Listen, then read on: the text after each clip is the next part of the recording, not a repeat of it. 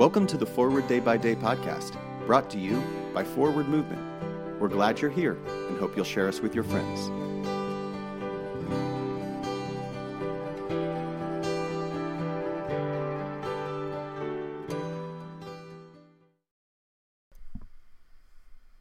Today is Saturday, June 25th. Our scripture today is from the Gospel according to Matthew, chapter 21, verses 6 and 7.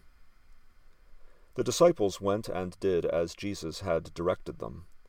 They brought the donkey and the colt, and put their cloaks on them, and he sat on them.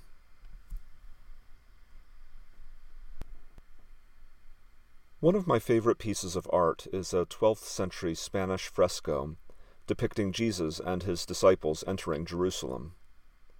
On display at the Indianapolis Museum of Art, the fresco depicts the human figures as life-sized, but the realism of the image ends there.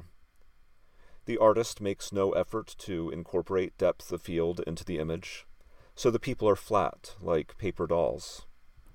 The most intriguing detail is how Jesus is depicted, riding side saddle on a donkey, with his legs draped over a much smaller colt.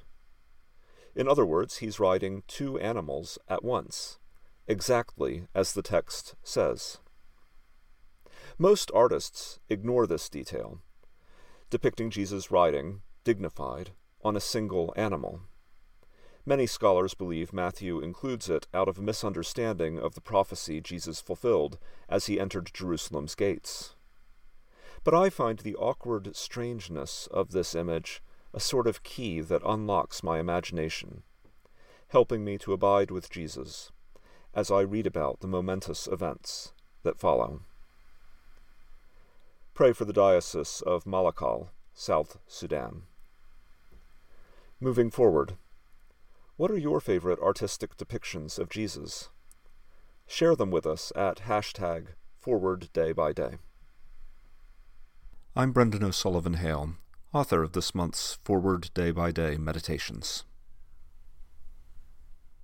And now, as our Savior Christ has taught us, we are bold to pray. Our Father in heaven, hallowed be your name. Your kingdom come. Your will be done on earth as in heaven. Give us today our daily bread. Forgive us our sins as we forgive those who sin against us. Save us from the time of trial and deliver us from evil. For the kingdom, the power, and the glory are yours, now and forever. Amen. Thanks for spending part of your day with us.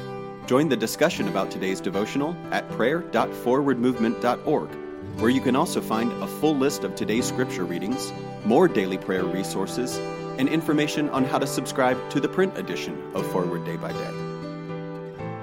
This podcast is produced by Forward Movement, a ministry of the Episcopal Church.